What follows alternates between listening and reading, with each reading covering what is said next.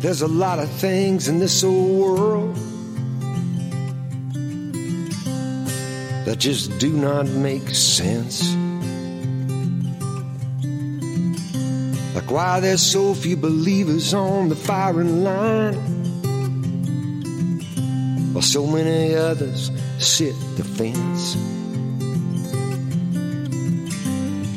But if you want to know where the Word of God stands, and believe it wants to use your feet and hands, it's time to take your faith out of the seats and into the streets and come along with me. If you only look, then you will see on WCN TV.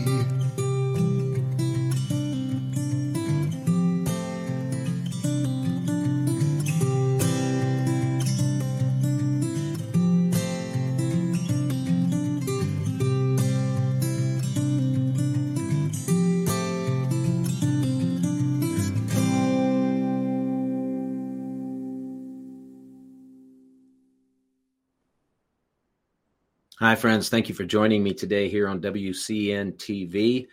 Grateful that you did.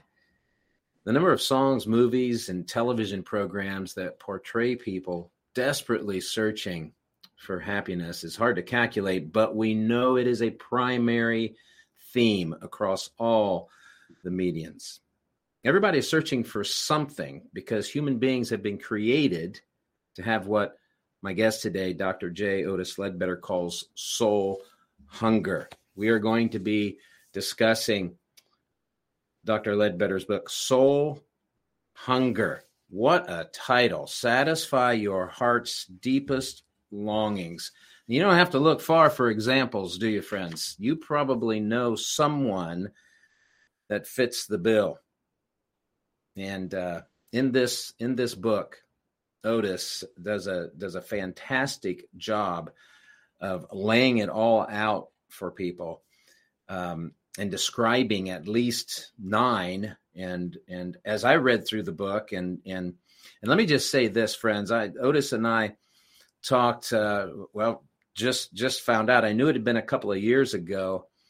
Uh, April will be two years since we chatted, and uh, and I've not forgotten this book since we chatted the very first time in fact, I passed the book along to others and said, please read this book. It's one of those books that that you'll find yourself wanting to give away to friends and family to help them to discover some things that lying just below the surface, but they haven't really connected the dots. So I want to welcome uh, my guest, uh, Otis Ledbetter, to the show today. Thank you for joining me again, Otis. Such a pleasure. and uh, I remember it, it, it. feels like it was just yesterday, honestly. Yes. Uh, yes. With COVID and everything, it just flew by. And in 21, and being a pastor of a church, uh, you you're trying to help it survive, plus the people survive, and yes, it right. just went crazy. And here's 22. That's right.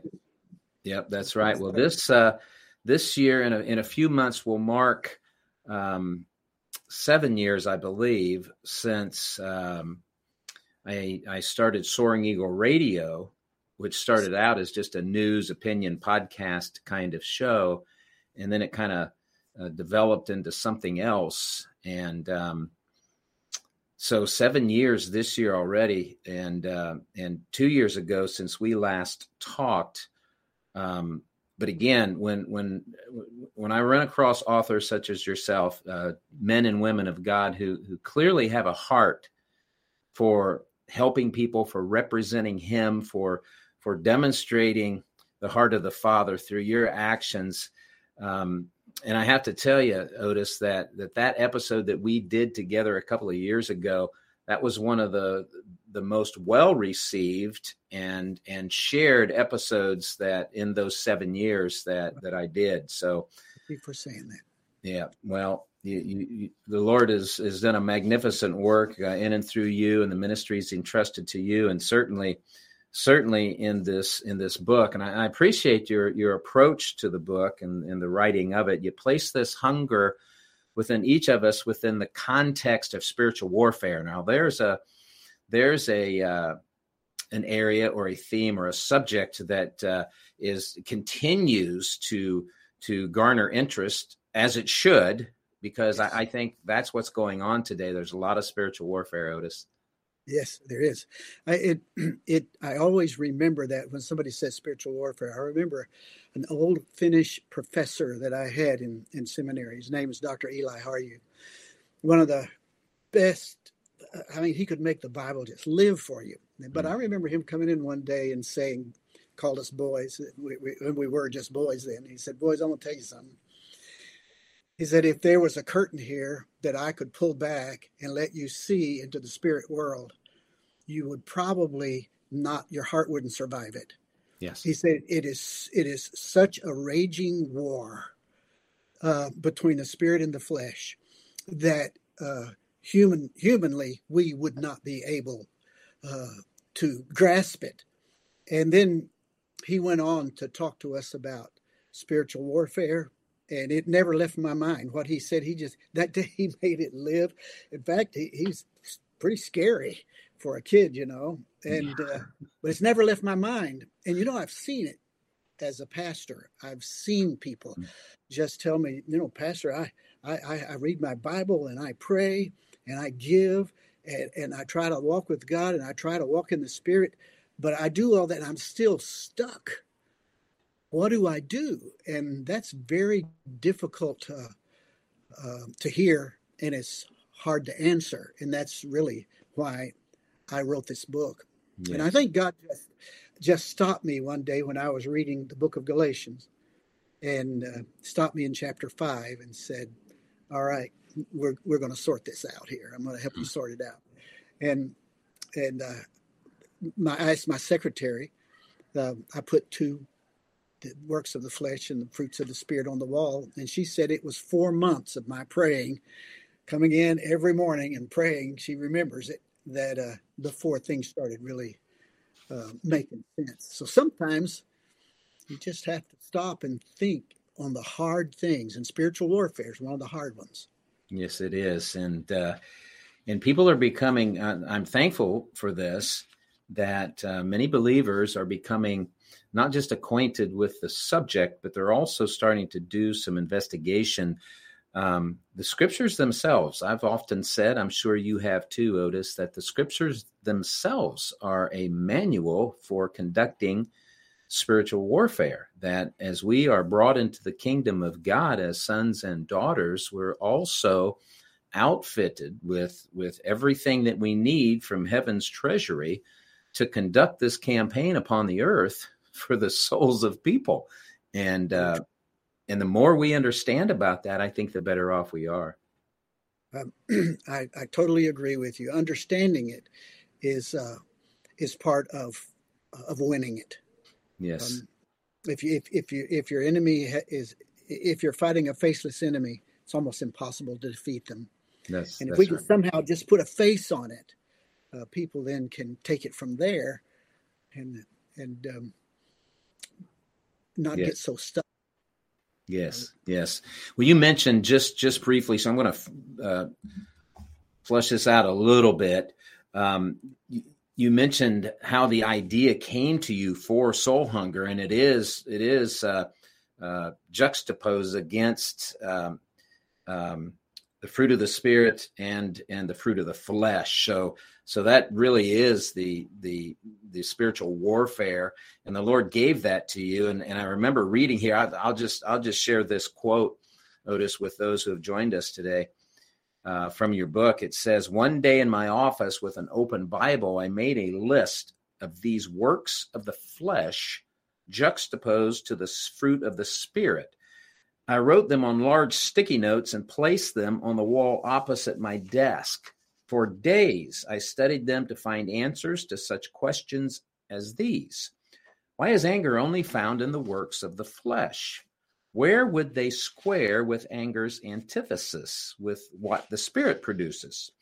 Over time, after daily meditation on the two lists, clarity began to emerge. I began to see that the fruit of the Spirit was given to satisfy human hungers placed in us by God in a fashion befitting everyone, while the works of the flesh, created by and strongly suggested by, may I say, influenced by.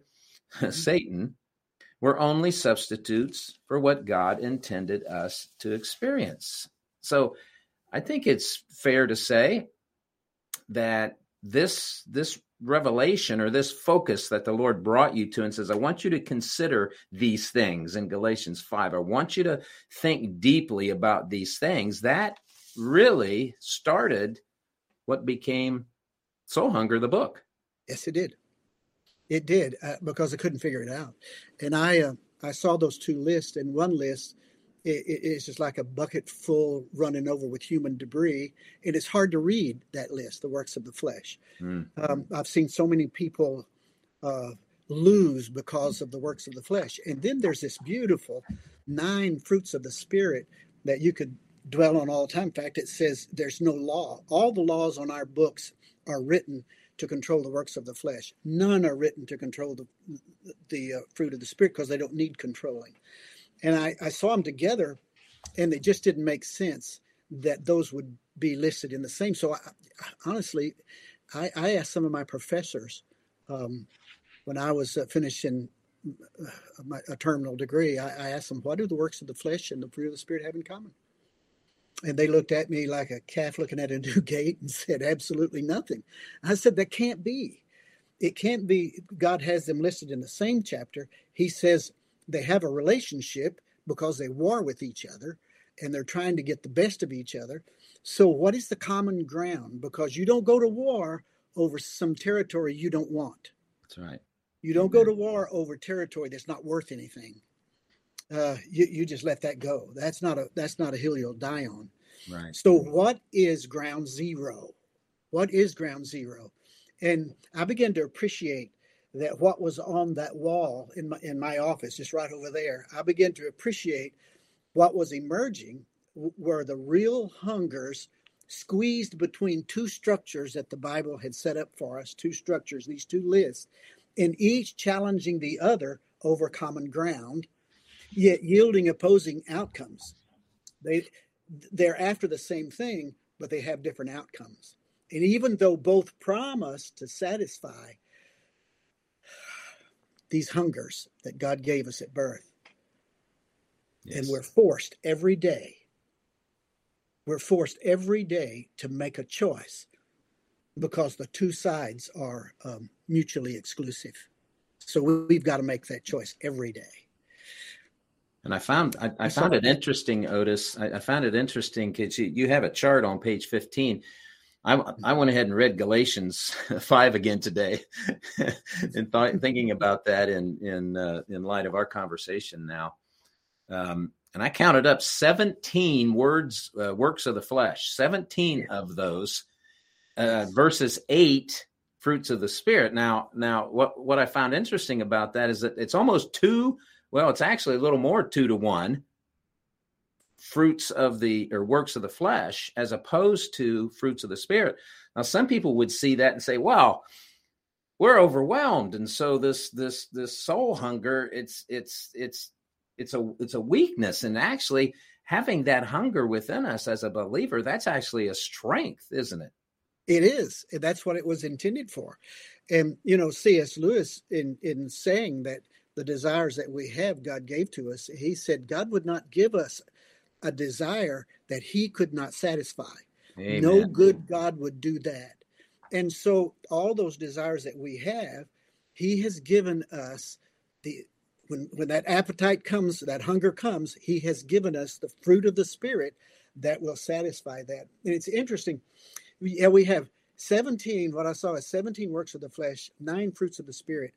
There's two for every fruit of the Spirit except one, and that's um, uh, truth, or the hunger for uh, for truth, uh, which is faithfulness. Uh, mm-hmm. And and then the reason it only needs one is the opposite of it is heresies. Mm. And how can you describe anything opposite of truth except heresy? It's my truth against God's truth. You know, so that it only needs one. And it's interesting how that chart worked out. Two for everyone except mm-hmm. truth. It just needs one. It's either truth or it's not. That's right. Amen. It's either truth or it's not. So, what happens, uh, Otis, when when this this soul hunger um, gets out of balance? Is that a good way to say it? What what happens when it becomes unbalanced? Yes, that, that is a good way to say it. Um, it becomes unbalanced because of our uh, uh, need for and leaning toward instant gratification. You know, we have microwave ovens. We, this computer I have, if it waits one second now, it, I'm mad at it. You know, why can't you give me what I need? We want things and we want them now. We want them instantly. Know, that's just a part of us. And the devil says, these things that I have, I can give them to you right now. And God, He says, the good things are going to, it's going to take time. If you if you develop a love relationship agape relationship with god that's over a period of time. Mm-hmm. and the uh, uh, when the hunger is intimacy the devil can take you right to satisfaction if he wants to uh, at, to adultery and fornication. You know you just go to the local bar this afternoon and you know somebody will be there for the same reason mm-hmm. and so it's instant so that that's what happens. But the the the the thing that I'm seeing now in in this, when people have read the book, um, what I'm seeing is they have fought with this all along and really did not recognize it as a hunger. They and so they didn't know that you could choose one or the other. You, there's not something something else to choose like in intimacy the agape love. He will satisfy every need for love you have that agape love is. It's so all consuming it's so peaceful it is so pervasive in your heart you you any other is just saccharine that's it. Can, can i can i re- read you something that, that i wrote yes please. Yes. Um, i didn't i didn't write it but i got it.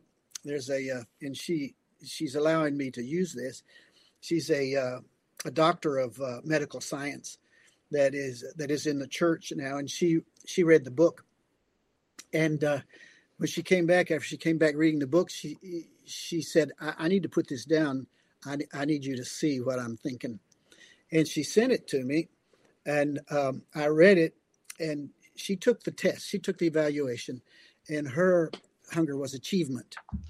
Mm. Um, and um, she she said this at first. My reason for achievement was to make sure my family could provide uh, for the needs now and in the future. But then she said, I look back and see that jealousy, self-serving attention, and power were my driving force. Mm. It came. It became an all-consuming desire. I could never be satisfied. I was coveting what my colleagues had. My self-worth was so wrapped up in achieving the next best thing I needed to trump that I needed to trump my colleagues. I started to bulldoze my family and my colleagues, striving for further perfection physically, mentally, and professionally. By bulldozing, she said, I mean to say neglect, impatience, discontent, and disgust. It convinced me that my family was second to my goals, and because of this attitude, I lost my family. Wow. Achievement she she went the opposite direction. She went toward the works of the flesh that she thought would give her more, the envy, the murder. And we say, well, murder, she wasn't a murderer. Well, you can you can kill more than just a human body. Mm-hmm. Uh, you can she killed the love that her family had for her. She lost all that love. And the opposite of that is gentleness. And if if you have if you take a test, this evaluation, and your hunger is achievement, go toward gentleness. And I, honestly, I've never seen a book that said uh, that was titled for ambition or achievement that was titled gentleness. it just right. doesn't go together. But that's, right. that's what is gentleness. That's... But I, but but I thought you could this this uh, guy and uh, that, that I know he's like six foot six, six foot seven. He's he's an NFL player, and he wants to achieve the best when he's out on the field. Well, he does what he needs to do. You know, that's a lot of physical stuff. But when you meet him one on one, he's the most gentle, humble person you would ever meet. Hmm. And people just love him. They fall in love with him because he's so gentle and yet he's achieved so much. That gentleness, what do they say? You can certainly attract more flies with honey than you can with vinegar. That's right. And so that's that's it. The achievement, she never even knew that was what it was called. So she didn't know how to combat it. She did not know that was a hunger she had. And when she took that evaluation, her her um, uh, dominant hunger is achievement. Yes. And it was just fascinating to read what she had to say. Yes. Um, well, thank you so much for sharing that, Otis. That that was fantastic, and you have some testimonies sprinkled throughout the book. Friends, I am I'm talking with Dr. J. Otis Ledbetter. Soul hunger satisfy your heart's deepest longings, and you can get this at uh, Dr. Ledbetter's website. You can go there. All of his books uh, are there. It's J O ledbetter.com. J O ledbetter.com. Thank you very much, producer. There are the books. You can click on purchase there and and um, notice you mentioned an evaluation in the book. That's I'll just show them a real quick snippet of that. It's there. Um, very very good uh, reading. I've recommended this book. In fact, like I said, I've given this book away to people Otis, I'm guaranteeing you that there is someone who's joined us for this conversation and they're thinking that they need to learn how to start choosing differently for a different outcome in their own life. So, so how how would someone who who has a consistent record of bad choices resulting in in a miserable life hmm. hit the proverbial reset button and start over and have a new beginning? That that's really a good question, and I like the word. I like what you use, a new beginning, because we can begin again. Yes. We can. You go you go into the scriptures and you see all kind of humans just like us mm-hmm. who made a mess of things and God forgave them and they began again and did some great things uh, for God. And so you got to have that in your mind. I think mm-hmm. the first way, and, and that's uh, that is exactly the reason that question you ask is exactly the reason that I that I studied this because before I didn't have an answer. If you would have asked me that before, I would have said, read your Bible and pray. And, you know, because those are really true. It, mm-hmm. read your Bible, it should change you. Praying, it should change you and attending church it should change you sitting under the word should change you but so many people don't they they're right. they so you've got to put a face on it yes so i say to them the first thing you want to do is find out your besetting sin and your besetting sin is more than likely a relative to your um, dominant hunger mm. so if if uh, for instance, uh, uh, for this doctor who wrote this, she didn't know her her hunger was achievement, but she instead of going to gentleness, she went to envy. She went to jealousy. She she went to all these things to get what she wanted to get above her uh, colleagues. Uh, so if a person does not know the enemy is faceless, you can't fight them. So uh, I also have something, Mike, that's on. Uh, it's it's on the internet. It, it's under hungertest.com. Hungertest.com, and if a person goes there, scroll all the way to the bottom of that page and hit the blue, the dark blue start. Uh, yeah, there it is, all the way to the bottom of that page and hit start. It gives you 10 questions to answer. And nine of them go toward what your hunger is. The tenth one is an algorithm that was built in, then that will uh, do some kind of mathematics that will tell you what your dominant hunger is according to those 10 and then it will send you an email and tell you what your dominant hunger is, and then it will tell you, it will give you a synopsis of the chapter of that book that deals with that. Oh, that's and perfect. So it gives you it gives you the um, uh, it gives you a, a, starting place. You, you, you know you you can't finish a race if, race if you've never started it. That's right. And fear really hangs around the starting blocks. Mm. Um, you know, a winner never fears. Yeah. But the fear is at the starting blocks. And and am I going to win? Am I going to make it? Am I going to choke on this stage? Whatever. So that fear at the starting blocks is there. So start, find your dominant hunger, and then look at the corresponding work of the flesh, and likely that's where you you you headed, and likely your besetting sin is there. Then you you can see the alternative. You can see on uh, my I, I took this evaluation. My dominant hunger is contentment. it, it is contentment, and so I would have a tendency to get contentment. Contentment. It, it, the works of the flesh are idolatry. I, I'll worship something, something. I want something to make me content. Everybody's going to worship something, mm-hmm. and if you don't worship Jehovah God, it's idolatry. Mm-hmm. If you're worshiping money, if you're worshiping fame, if you're if you're worshiping a person, you want to be like that person.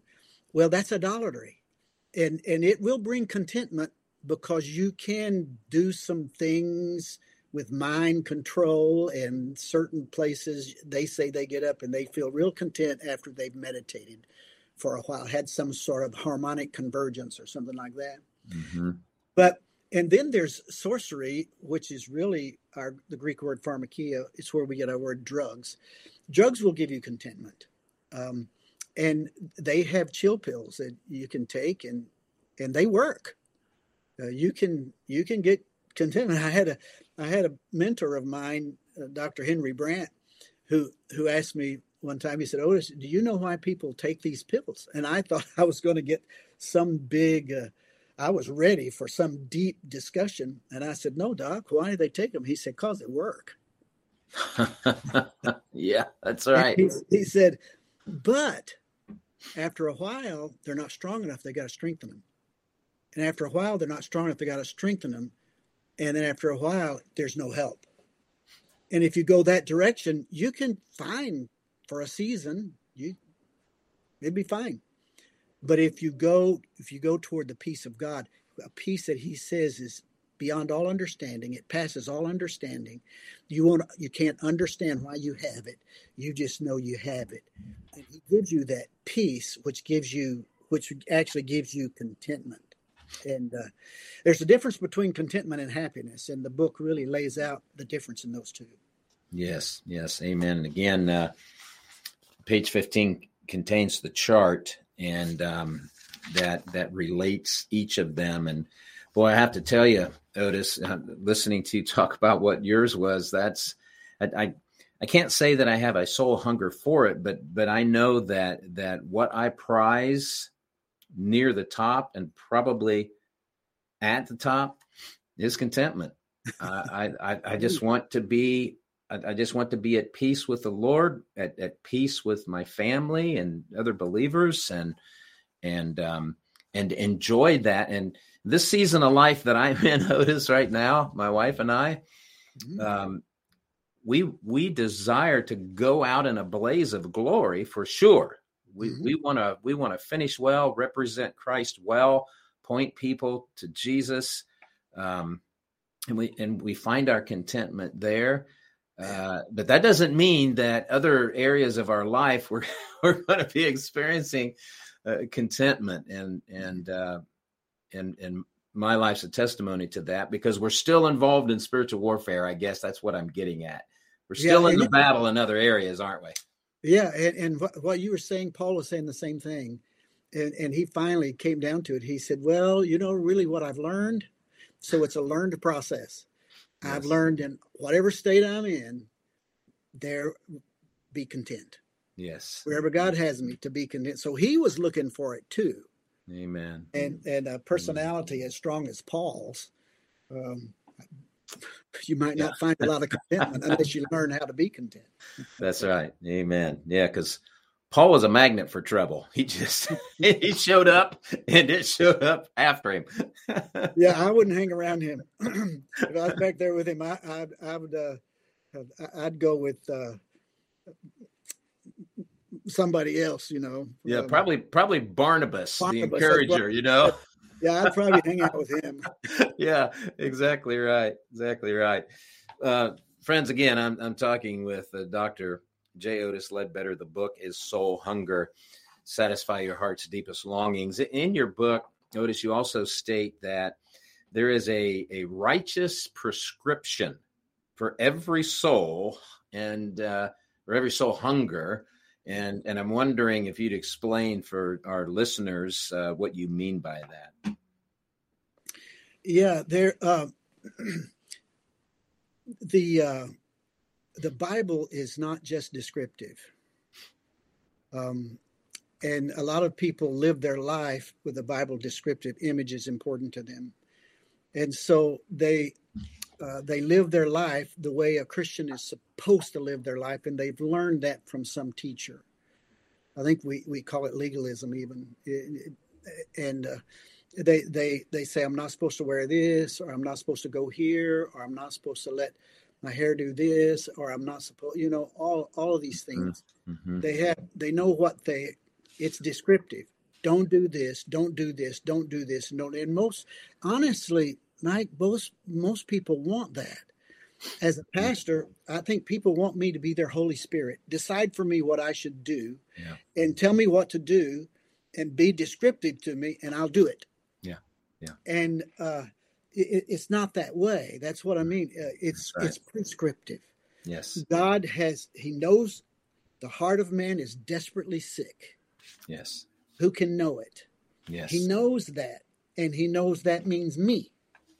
Mm-hmm. Me, my heart is desperately sick, and in, in order for me to live with it, I, he needs to give me a path to get out of it. And it's like the doctor when he when he sees something wrong with you, he's not just going to describe it. Well, hey, you have this disease, and this is what it's going to do to you. Good luck. You know that's descriptive. Right. No, he becomes prescriptive, and he gives you the prescription in order for you to um, uh, to overcome it, to beat it. And that's what that's what I mean. What God has given us here with these hungers, those, those two structured lists, they are so valuable to us mm-hmm. because what He's given us is how to. It's a descript. It's descriptive on what'll happen if you don't choose right, and mm-hmm. it's prescriptive in the sense that if you choose right, you'll get well. Yes. Yes. Amen.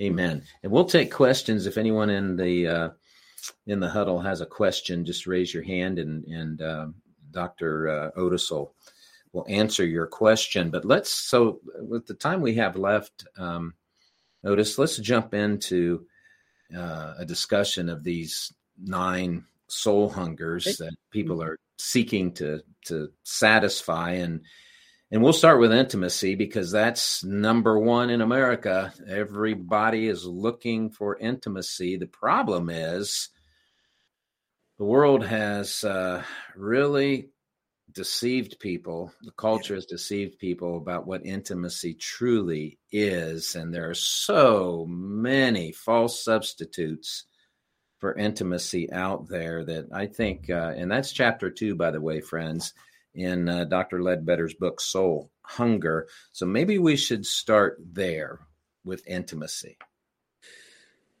It's the number one. It's the number one hunger.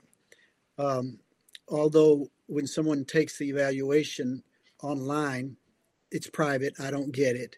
They they don't send me and say this person. We get the email because we've got to send you back the response but we don't we don't see that's a private thing although i don't know why anybody would want it to be private but it is a private thing and when they get it to us and what but what i can get from the webmaster he tells me uh, uh, he gives me data and the data is uh, but pre-covid uh, if the um, intimacy was about 36% of all the the hundreds and hundreds and hundreds who are taking it, 36% was uh, intimacy or connection. They want to be connected. After after the results of COVID, that's up that's up to 56%. Wow. Of everybody that's taken this the evaluation wow. after. So what COVID has done is it has brought out this need for intimacy or connection. And when I say intimacy, I'm not just talking about physical intimacy. Um, you know, you need a best friend that mm-hmm. you can say the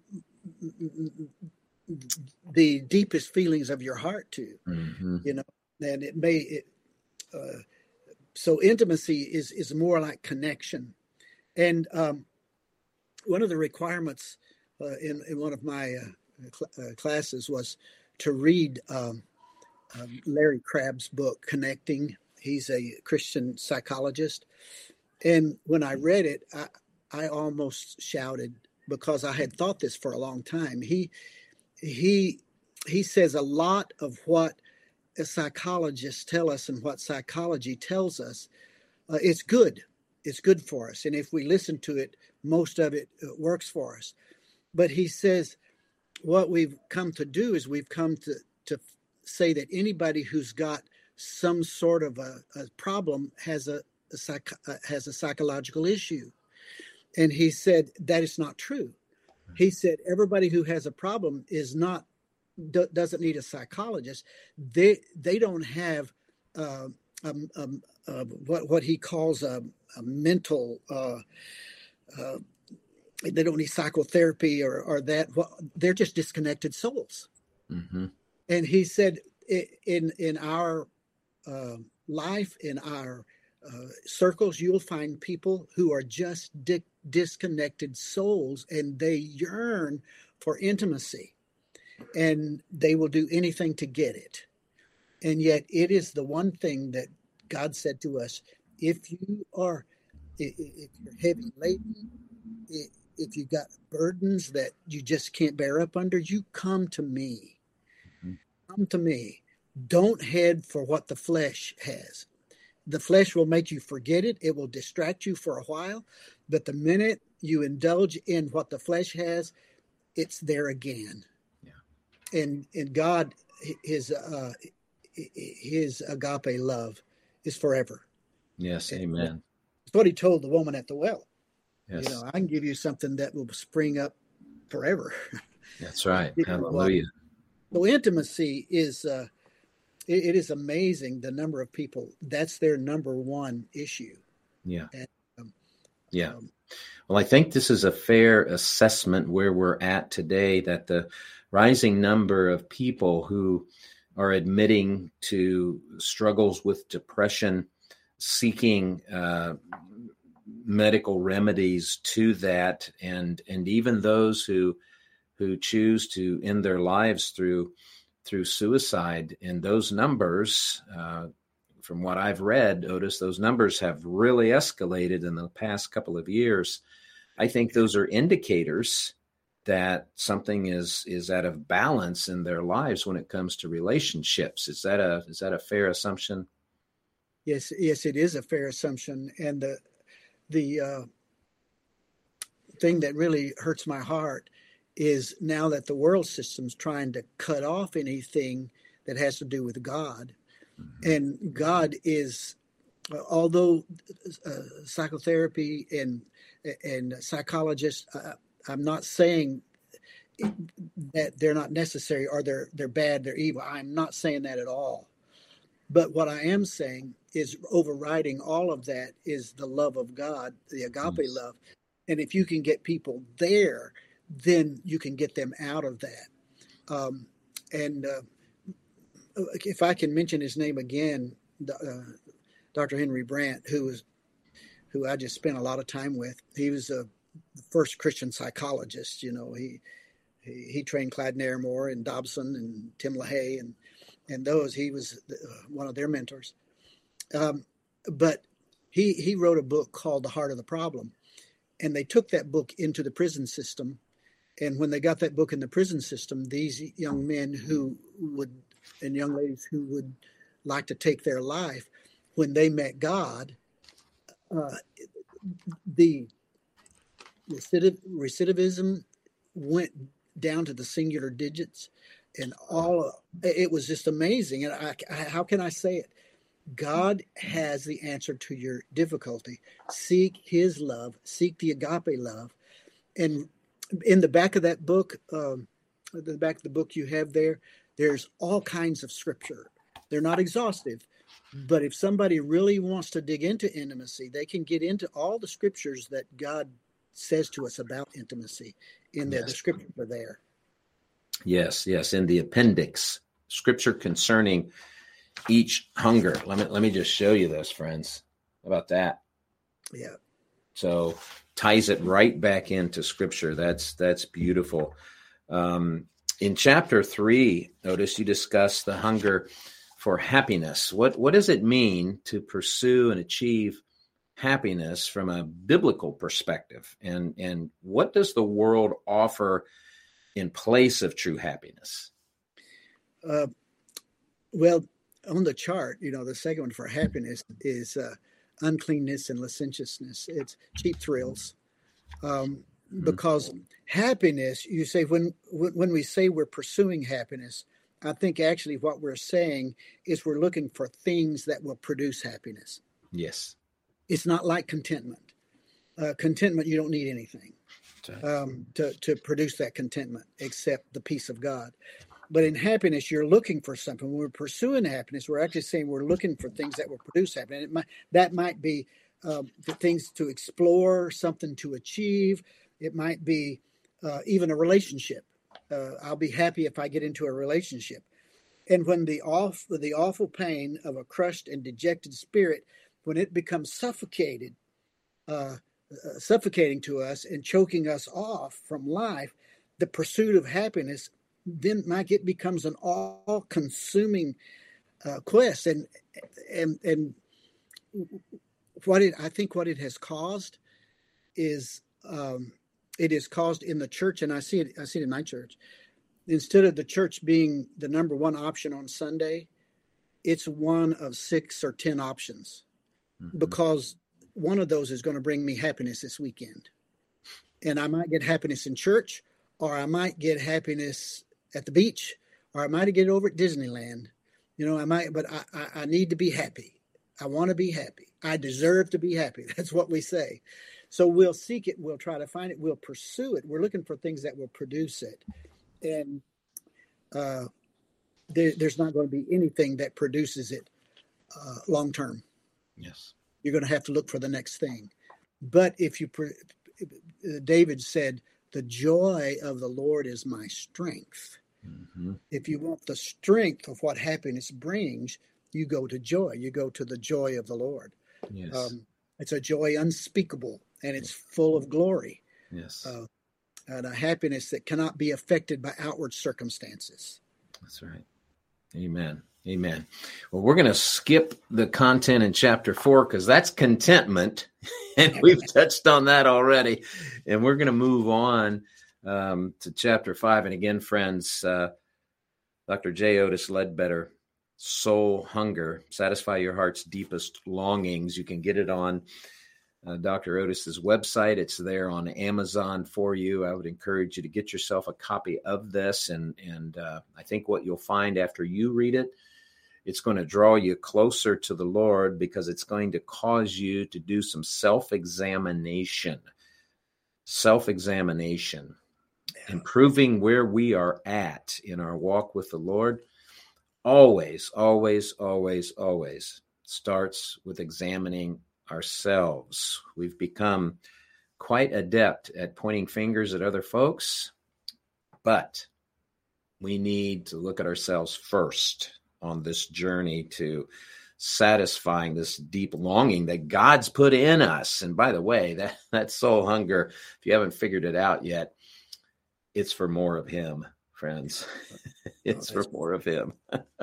so, chapter five talks about the hunger for justice. Now, this is an area, of course, that's uh, been given a lot of uh, consideration a lot that's it's it's garnered a lot of media attention and time and um, i don't really want to offer uh, comments on that other than to say that I think it's uh, skewed and uh, even perverted in a sense.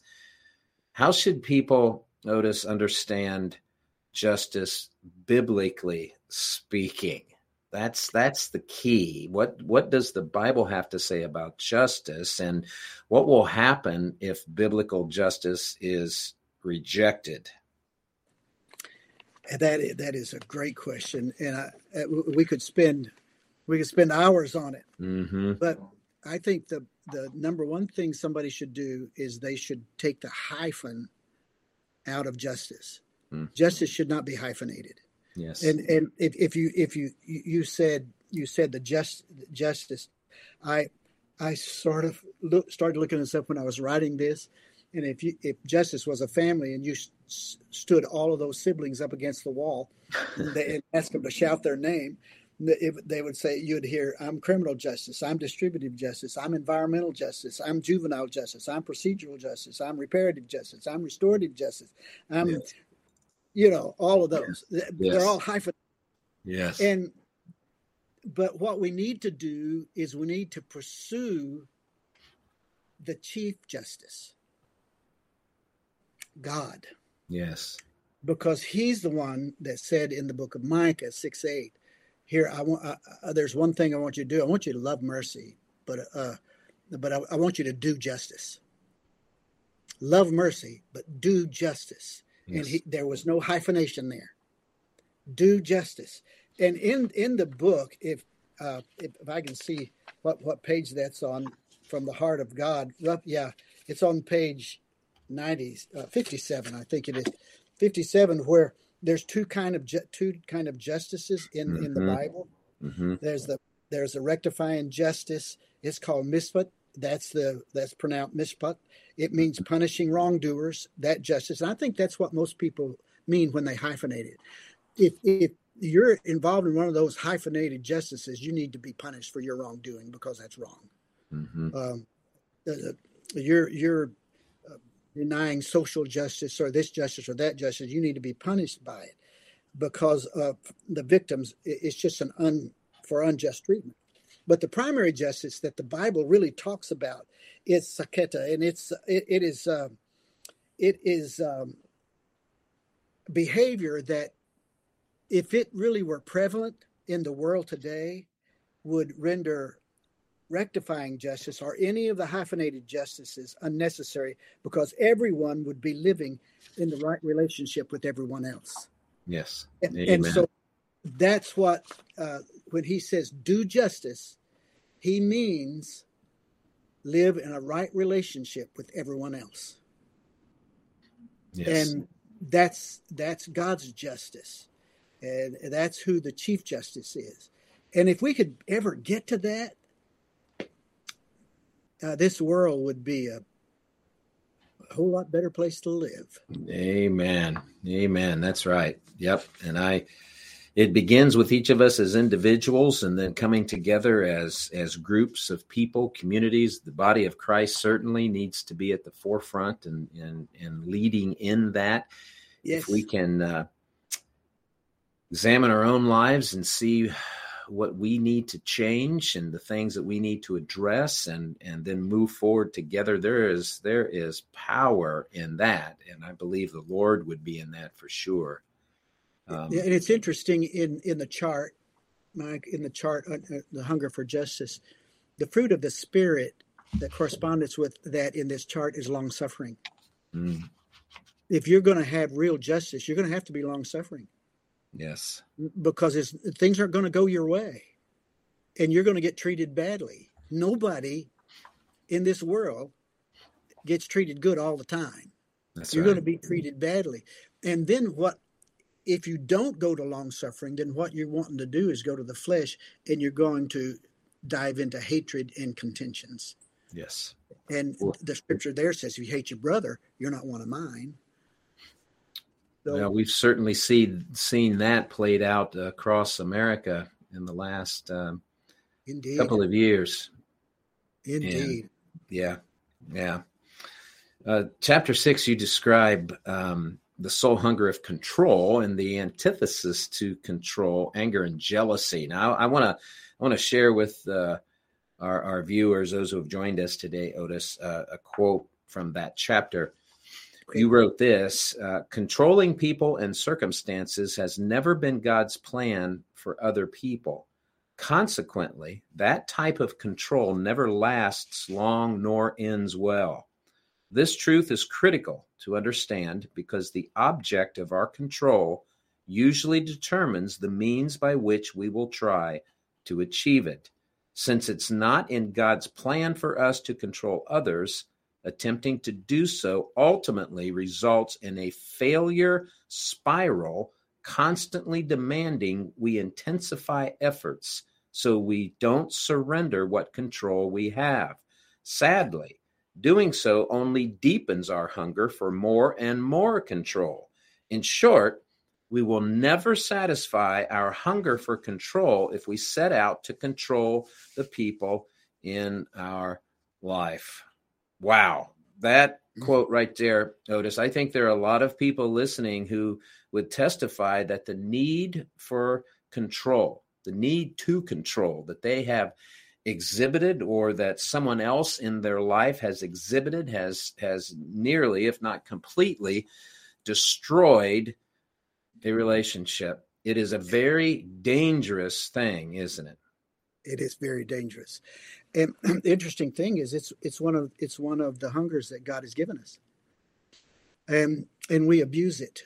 Mm-hmm. We, abuse it. And the control actually wasn't to control others. Control was actually to control yourself. That's right. Because uh, your attitude. Um, because he knew there were going to be there was going to things were going to come against you and you weren't going to get your way all the time. And so you need to be able to be in control of yourself to control your response to that. You know, controlling our responses to people and situations are really the only thing that can be controlled when it comes to people and circumstances is our attitude, mm-hmm. our attitude toward it. And if if we have control of ourselves, then we don't have to. We don't have to go to jealousies and anger because if we can't control, we usually resort to jealousies and anger. I had somebody tell me one time in a counseling session that they they said, Pastor, if I can get angry enough, I can control anything. Oh, and, wow! Uh, and it was like, wow, yeah, yeah, wow. And that was I, I, I wrote a uh, I wrote a blog for Focus on the Family, um, and um, sent it. And that was back in 2006 and somebody has taken it in 2014 and used it, and um, and and then I tried to I used it in this book, and the uh, copy editor said, "Hey, you're using somebody." I said, "No, that was originally mine, and I had to send her when I originally wrote it." and and it's the coffee cup thing, and, and that that person that told me that if I get angry enough, then I can control anything. And I said, "Okay, let's talk about this anger." and I said, the, the secretary, it was here in the office, and she had brought in a couple of cups of coffee, and we were just sitting here having a conversation. And I said to her when she said that, uh, I said, um, because she thought she thought anger was a good thing, and I said, well, anger is only mentioned in the work of the flesh; it's not mentioned in the fruit of the spirit. And people say, well, God was angry. Well, if it's the kind of anger that's in the works of the flesh, then He sinned because it's the work of the flesh. He himself put it in the work of the flesh. So my anger and God's anger is not the same anger. Is not it, it, it's not the same as the ones that's in the work of the flesh. And she said, if, if anger, it's good. God got angry, so I can get angry. And they call it a righteous anger. I said, well, that's an oxymoron. That's like saying jumbo shrimp. Uh, you know, it's the, the righteous anger. Can you really have a righteous anger? and you go into it. We don't need to go over here to that's another discussion, God's anger altogether. But I asked her, I said, if you uh, if, if if you bump that cup sitting there in front of you, what would spill out? And she looked at me like it's a trick question, and she said, "Well, coffee." I said, "Well, why wouldn't Diet Coke spill out or orange juice spill out of there?" She said, "Because coffee's what's in there." I said, "Exactly." So when you say the boss makes me angry, my spouse makes me angry, m- my uh, neighbor makes me angry, I say to you, they do not. All they do is bump your cup mm. and they trigger the anger that's already in you. So when somebody bumps that cup, what's in there is going to spill out. And in you, I said, anger is what pervade is pervasive in your life. And somebody bumps your emotional cup, anger is going to spill all over them. And so you need to change the contents of that cup. And you do that in control. You control how you respond to any given situation or any person. And you do that through, you look at the, uh, through kindness. You do it through kindness. And you know, uh, Ephesians, is it, is it, is it Ephesians chapter 4, verse 28, 31? I think it is, where it says, uh, um, uh, put away all bitterness and wrath and anger and clamor and evil speaking with all malice, with all intent to hurt. Put it away. We, psychology would tell you manage your anger. Mm-hmm. It's interesting that anger is the only work of the flesh that gets management classes. manage manage your anger. Mm-hmm. No, the Bible says put it away from you. Mm-hmm.